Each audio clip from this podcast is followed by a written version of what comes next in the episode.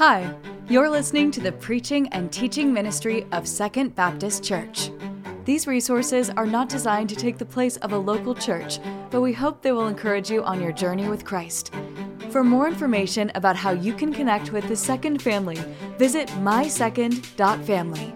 This sermon was delivered live at our Greenbrier campus. Thanks for listening. Genesis chapter 17, starting in verse 1. We're going to go through a couple of things the covenant response of what God says to Abram, and then Abram's response back to God. But also, we're going to cover circumcision. So, if you've come this morning to learn about circumcision, then you got the right week, all right? This may be your, this may be your week to do some, some interesting. You're going, some of you are squirming now. They're going, like, I don't know what he's going to say. Genesis chapter 17 I'm reading out of the ESV. You guys probably have CSB, uh, whatever is that you have, but just know it's going to be just a little bit different and what's going to go on. Genesis chapter 17, verse 1. When Abram was 99 years old, the Lord appeared to Abram and said to him, I am God Almighty. He literally is saying, I am El Shaddai. I am the Almighty God. I am the ultimate. I am the, uh, the pinnacle of anything that you would ever think about a while ago we, we, we sang, God, you are so good, good, oh, oh. Okay, I'm, I'm, that's my singing skill right there. But he's so much more than good. We understand what the song is saying, but God is saying to Abram, I am not only good, but I am God Almighty. Everybody that you come into contact with is going to be worshiping all kinds of other gods, and that's what is going on with Abram's journey um, all across to, to get to his appointed land. He is seeing all of these idols that are set up, and then everywhere that Abram was going and following God and following God's direction, he was setting up altars to God. He was trying in his own way to make God known in the nations, even though everybody else followed somebody else, but they were following something that they thought was good, but they didn't understand there was something that was great. So this morning, the first thing that I want you to ask you is this, is that as we look at Abram and his covenant response to God and God's response to, to Abram, is that the, the songs that we've sung this morning, do we really mean them or are they just things that we we kind of the beginning of worship service and we just talk and we just sing because God hears every single thought that we have and every word that we say. I think we're going to be accountable to Him to what we do. And so when we say, God, I will follow you no matter where you lead, no matter what it costs, you've already sang that this morning. Do we really mean it? Or are we just giving lip service to God and saying, oh, it sounds good and it's got a catchy tune? But are we listening to what it is that we're saying to God? That's what we're doing here this morning, is that we're not here to hear a sermon that will tickle our ears and go, oh, this is just the greatest thing in the world, because I promise you it's not. But what we're here to do is to join corporately in worship and fellowship with one another and say, I need to be around my people. I need to worship my God. And I need to find out how I can promote my God to a world that is lost and dying. And that's what Abram is doing in his sojourning to, um, to follow what God is saying. It was September 11th, 2001. Do you remember that day? Some of you do, some of you don't, some of you were not around. But for those of us who were around, it's a day that you'll never forget, right? I remember where I was. I was sitting on my couch in my living room. I was a college minister at, uh, at Arkansas Tech. I was a BCM director at Arkansas Tech. And so we don't do things in the morning in college ministry, we do things at night. And so I had the morning off, and I was sitting drinking a cup of coffee, watching the news, and all of a sudden on a news break, the word came through that, that something had hit the, one of the Twin Towers. And you remember it because you were you were probably watching the same thing or hearing the same thing that I was at the very same time. And what had happened is there were four commercial jet um, jets that were hijacked, and they were um, they one hit the um, or two of them hit the the World Trade Centers, both towers, and then one hit the, the Pentagon, and one went down in the fields of Pennsylvania. And they think that it was probably going directed towards either the White House or to the Capitol building. They don't really know. They just know that it was going to go into Washington airspace and do something, do some damage there. Um, it's interesting that um, in our plans and the things that were going on in order to be able to keep America safe, we had a military installation that was right outside of Washington, D.C. And Washington, D.C. had a 121st flight squad that was ready and available. In fact, they were on a one minute notice of anything that was going on. Up until that time, nothing had ever touched Washington, D.C. There wasn't any threats, but there was a group of, of uh, soldiers, military Air Force, that were there ready on one minute um, alert. And what one minute alert means this is that wherever they were, no matter if they were at the dining room table or in the bed or out visiting or doing whatever, they had one minute in order to be able to get in their flight suit in the cockpit of the plane and have wheels up off the ground in one minute. And so they had trained and they prepared and they did all this stuff, and their crews were together. They knew exactly what it is that they were supposed to do. No telling how many flights that they had tried, how many practice runs they've, they've got in order to get that one minute response time. When the response came, when the alert came for the one minute um, um, response to, to, um, to get on in flight on September 11th, 2001, the alert happened. And they, they wherever they were the whole team assembled at the plane. But the only problem was this day and time they didn't know what the threat was or how long it would take in order for the, the threat. They, they knew planes had had been hijacked and they were going down. They were running into buildings. And so this particular group the 121st flight group was given a 30 second alert which means they had 30 seconds in order to get in their cockpit wheels up off the ground, ready to engage any of the enemy that was airborne. 30 seconds. First Lieutenant Heather Penney was scheduled to be on alert. And as she received the alert, found out it was 30 seconds on her run and her sprint to the tarmac in order to get into her plane, she knew exactly what was going to go on. She knew that there was no time for the flight crews to assemble all the, main, uh, the ammunition, all the bombs, anything that might needed as a weapon in order to be able to take down any kind of enemy plane. She knew. 30 seconds wasn't enough time. In fact, 30 seconds was about uh, the only amount of time that they could warm up the jet, get her in, get her positioned. She wasn't even able to strap in. It would have taken too much time in order for her to seatbelt herself in. So she took off, wheels up in 30 seconds knowing full well if she encountered any kind of resistance, any kind of adversary, she had no weapons, no guns, no bombs, no bullets, nothing. The only thing she had was her plane. And her intent was that if she encountered a hostile plane, she would just have to ram it and just a suicide mission, a one way mission it kind of brought to light for me after I read this story years and years after.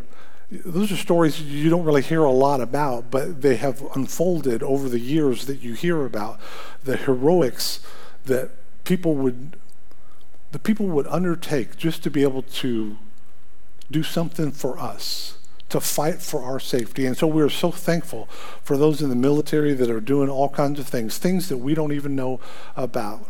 And so we just trust that what they do is for our best interest. The story kind of relates to Abram because here he was in his own town, in his own place, with his own people. And God speaks to him and says, I want you to go to a land that I've appointed for you to have. And not knowing where that was, not knowing what that meant, Abram just packs his family up and just goes. And he does what it is that we sang about and said, Wherever you go, whatever it costs me, I will go and follow. Now, Abram wasn't the best Christian at that time. He wasn't the best God follower. In fact, he had a lot of flaws, just like you and I, but yet he was sympathetic to the call of God, understood what it meant, what it meant, and said, no matter where I'm going, no matter what it's going to cost me, I'm going to go and do. Just like First Lieutenant Heather Penney, whatever it costs me, my duty is to go and follow my orders. This morning, are we following the orders of what God has in our lives?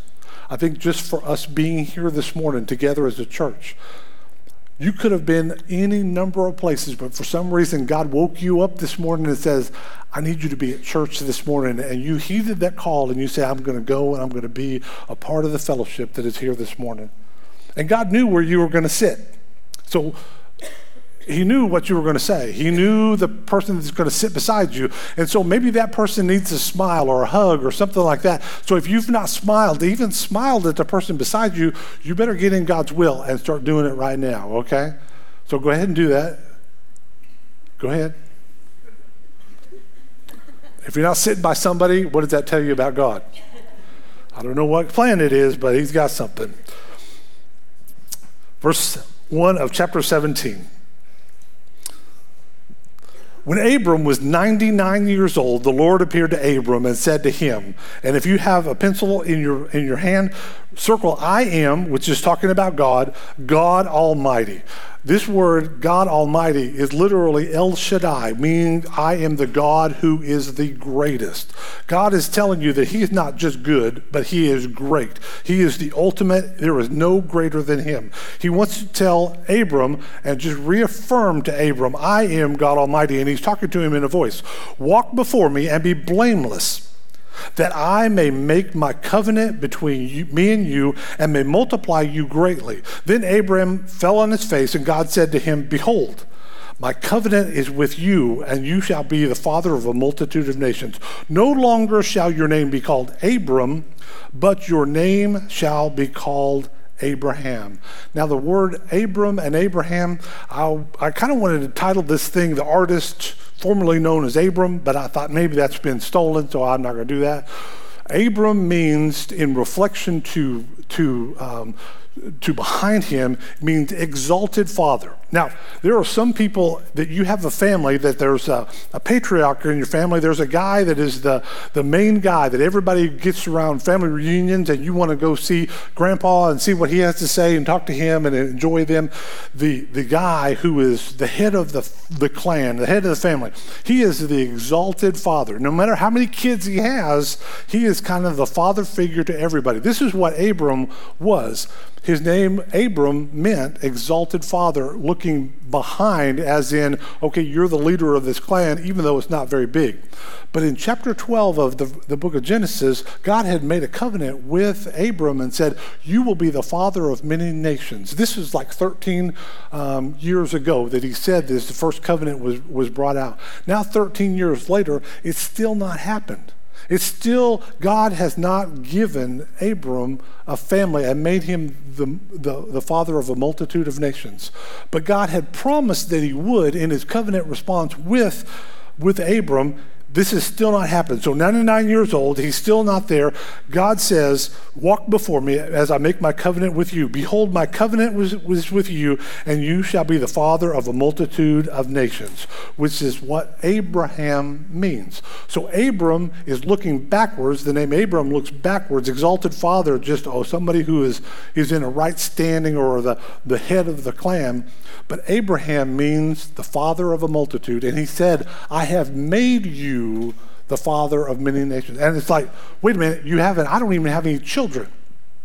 Now, let me stop right there and just kind of go back. Genesis chapter 2, do you remember that story of Adam and Eve when they are, Adam and Eve have been uh, created? And he made Adam first, and then he saw that Adam would be lonely and needed somebody as a partner, and so he created Eve. And in the last of um, chapter 2, he said, Now you are bone of my bone, flesh of my flesh. And put those two together.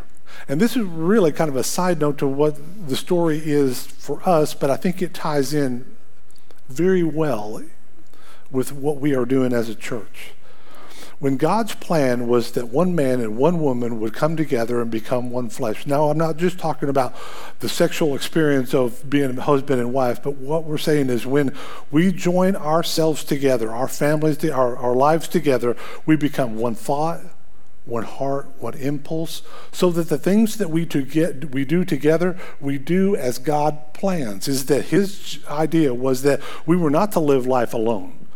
We are to live our lives together. And when we pledge our lives in a covenant marriage, we are saying, what is hers is hers, and what is mine is hers. That's what we're saying. When guys, my daughter's getting married in, in June, and so I say, okay, well, I'm doing the wedding, and so when I, I'm going to do the wedding, I'm saying, you promise to provide her with a family, a life, plenty of credit cards, a new car. You know, it's just one of those things that when we get into a marriage, when we get into marriage that God has ordained, God knits our hearts together and our lives together. It's not just a physical thing, but it's a spiritual thing as well. And it's very, very important that we understand that that is God's process.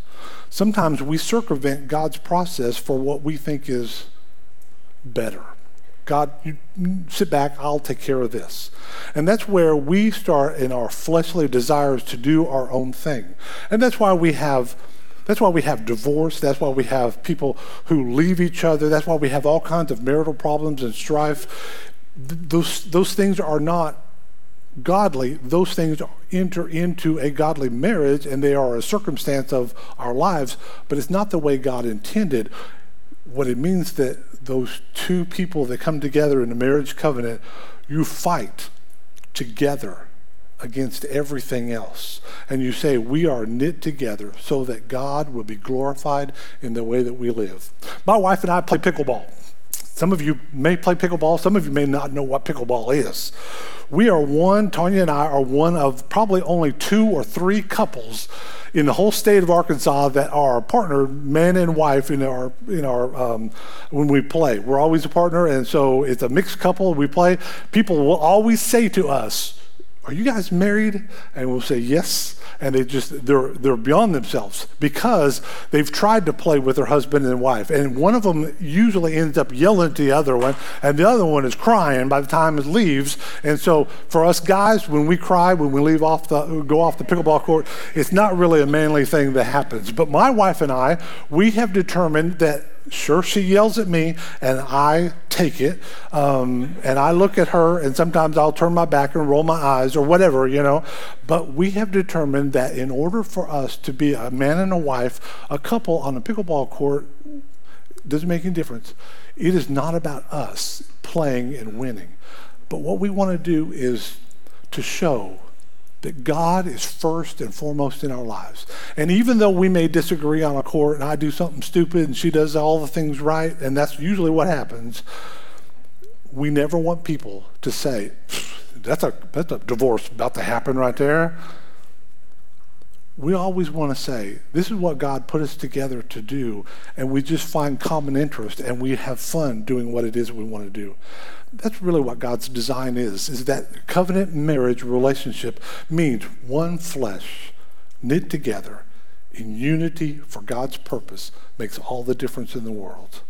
And as we go on, we see that what happened to Abram Abram was promised to be the father of a multitude of nations, but he's 99 years old, doesn't have a child. He starts to get kind of anxious and say, Well, I say he gets anxious. Sarai really is the one that gets anxious. Oh, I don't have any children yet. What am I going to do? Why don't you take Hagar as uh, your wife and then you can have children through her? And, and Abram, sure, whatever, you know, he does whatever his wife tells him to do. And they have a child, Ishmael. Now, the interesting about interesting thing about this is this is that Abram and Sarai were put together by God. Their covenant marriage was that they would be one flesh. And they lost sight of what God had promised them. See, God does what God wants to do with us or without us. The key is to be with Him when it happens. And so they took it upon themselves to plan their own way to have children because those two were not having any. And so Abram goes in with Hagar and they have a child. And it's out of what we would call wedlock because it's with, with another person from their, their marriage. But the interesting thing about God's grace is this even though that wasn't God's plan and something happened, he says to Ishmael, I will not abandon you. Just because you're not my plan does not mean that I will abandon you. In fact, I will bless you greatly. You will be the father of 12 princes. You will be the father of many, many nations yourself. But it wasn't God's original plan, but he still blesses. And this is the interesting thing about where we are in our lives is that sometimes some of us have entered a covenant relationship with God and then we've taken it off to ourselves and say, I want something different, whether it be whether you've made the mistake of, of, of being in a divorce. Maybe it was your own idea. Maybe it was thrust upon you. Maybe whatever the circumstances is, that's not the end of God's grace. Just because we make a mistake, it doesn't make any difference what the mistake is. We're all going to make them. But God's grace is sufficient that He says, I will still bless no matter what it is that you do. Because why? I am God Almighty and I love you with an everlasting love. And so, what Abram is finding in his life is this if I follow God and do what God wants me to do, I will be blessed. In fact, one of the things that I want you to see is that God says, I am, and then he says, I will. And then he said, You will. In this whole story, he says, um, I will is, um, uh, I am, excuse me, is found in verse 10, uh, or verse 1. And then I will is found in, in uh, verses 1 through 10, 15 um, on. And then you shall is used 12 times in this particular chapter. My covenant is used nine times. And so let's look at that. Uh, verse 2 that I make I, my covenant between me and you and may multiply you greatly. Then Abraham, Abram fell on his face, and God said to him, Behold, my covenant is with you, and you shall be the father of a multitude of nations. No longer shall your name be called Abram, but your name shall be called Abraham. For you want to circle this. I have made, and this is a completed term in, this, in, the, in the Hebrew sentence. This is already established. For I have made you the father of a multitude of nations. He's saying to Abram right then and there, you are already a father of a multitude. And Abram's going like, whoa, whoa, whoa, wait, no, no, no, I don't have any kids. So God, in his mind, already knows what the outcome of his life is going to be. And he already sees Abram as the father of a multitude, even though Abram does not see it as himself. Verse 6 I will make you exceedingly fruitful, and I will make you into nations, and kings shall come from you, and I will establish my covenant between you, me and you, and your offspring after, your, after you throughout their generations for a Another thing to underline an everlasting covenant. An everlasting covenant. Now, you know, a covenant is just an agreement between two people. In fact, one of the things that God does is that He makes a lot of unilateral covenants, which means that whatever He says, He will do. There's nothing to do with what I do. There are a lot of bilateral covenants that God makes between He and Abram.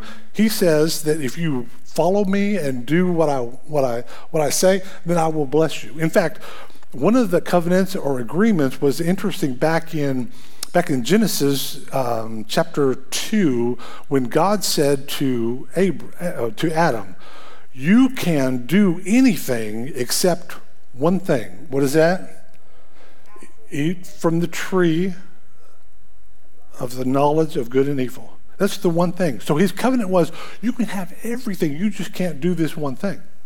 When it comes outside of the Garden of Eden with all of the other covenants that are said, God is saying, You do this one thing and I will give you all of this. It's almost a, a, a total opposite of what's going on after the fall and into our lives now.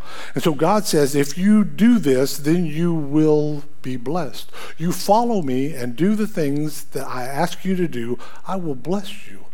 That's the covenant that Abraham is following. And so when he goes and says, My covenant is between me and your offspring after you throughout their generation for an everlasting covenant to be God to you and to you, your offspring after you. And he, then he goes on and says, verse 8, And I will give you and I will give to you and to your offspring after you the land of your sojournings, all the land of Canaan, for an everlasting possession, and I will be their God. Now, the interesting thing about this in verse, uh, back in chapter 12, God said, Abram, I will give you all the land from the great sea, which is the Mediterranean Sea, all the way to the Euphrates River. Now, we know if you look on a map even today, May the 18th, 1948, May 14th, 1948, Israel became a nation um, established there in the uh, right, right next between the Mediterranean Sea and the Jordan River, where it is right now, about the land mass size of New Jersey. But in God's promise to Abram, he said, I will give you from the Mediterranean Sea all the way to the Euphrates River. If you look on a map, what that means is that the land that God promised Abram was all of the land of Israel, plus a lot of the land of Saudi Arabia, almost all of Iraq, and part of almost all of Iran. Jordan, Syria, all of those would be the promised land for God. But the Israelite people only have this small sliver of land that is right there between the Mediterranean and the Jordan. So, why is it that God has promised all this land, but they only have realized since 1948 this small piece of land? It is because of little faith. You see, God also says that wherever you put your foot, I will give to you. And that's as far as they want to venture. That was where they're okay. Deuteronomy 28, 29, and 30 tells us an incredible story of what God's plan is.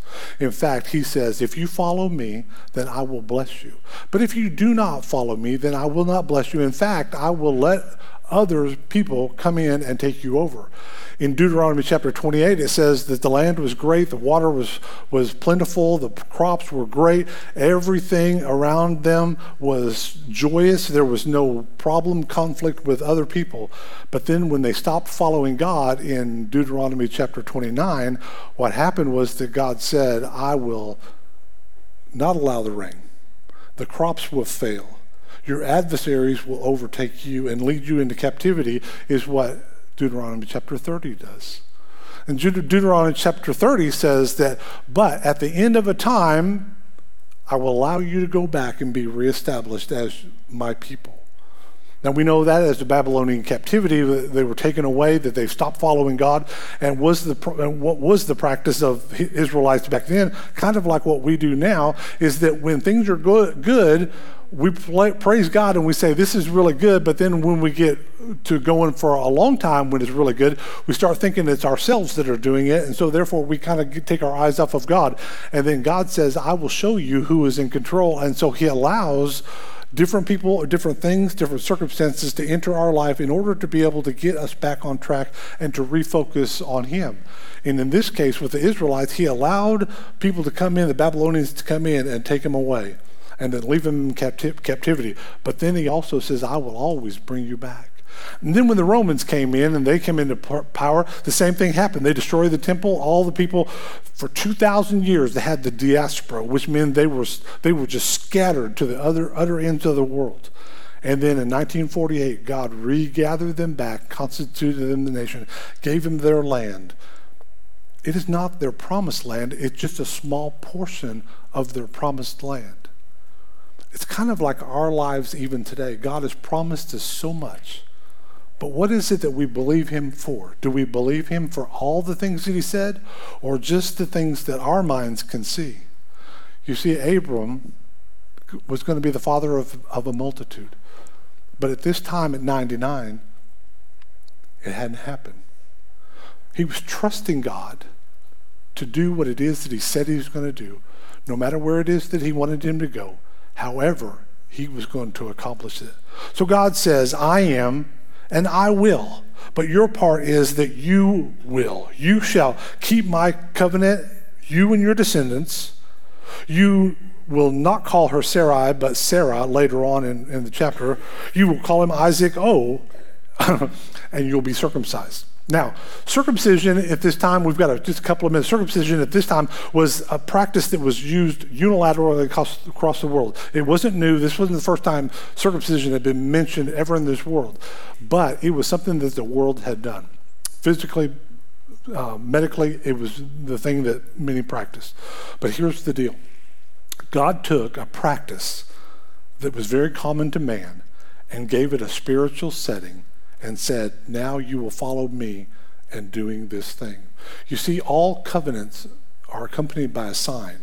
When the Noah covenant was made, God said, I will never flood the earth again. What was the sign that he had uh, put in the air? The rainbow in the sky, so that we would know there was a sign. The Davidic covenant with David was that there would actually be a person on the throne forever and ever. But those are Old Testament covenants, right?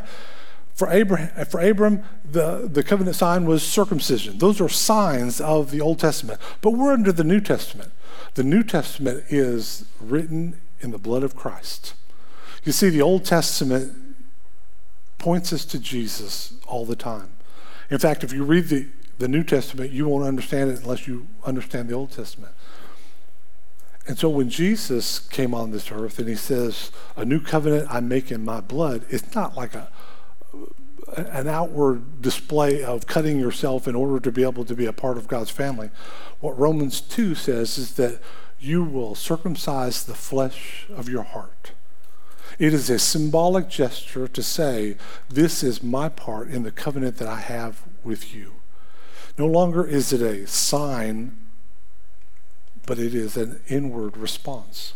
It's kind of like our baptism that we do even today's church, is that we can't die on the cross. We can't resurrect ourselves. But we come to a place where we understand I want to be as close to following Jesus as we possibly can. Jesus said, Repent and be baptized. And so we are baptized. We are inundated with water, baptized. We are immersed into water, and we are raised to walk in newness of life. Symbolic. Doesn't save us. You're already saved eh, before that because you've made a, a, a response to follow Jesus. Then the obedience of your discipleship says, I will follow in believers' baptism, and I will do what it is that God wants me to do. And so in Romans chapter 2, when he says you must circumcise the flesh of your heart, what that means is that you tear away any fleshly desire that you have for yourself and you say, I'm going to follow Jesus as my Lord and Savior. And that's why we're here even this morning. We're all, if you're a believer, you've probably been baptized. And so when you see baptism happen before you, it is just a thing that says, I've been there. I know exactly what's going on. And that's the fellowship of believers as we all gather together, and that have we have we if, if we've gone through the same thing, which is belief in Jesus, then our hearts are knit together as a church.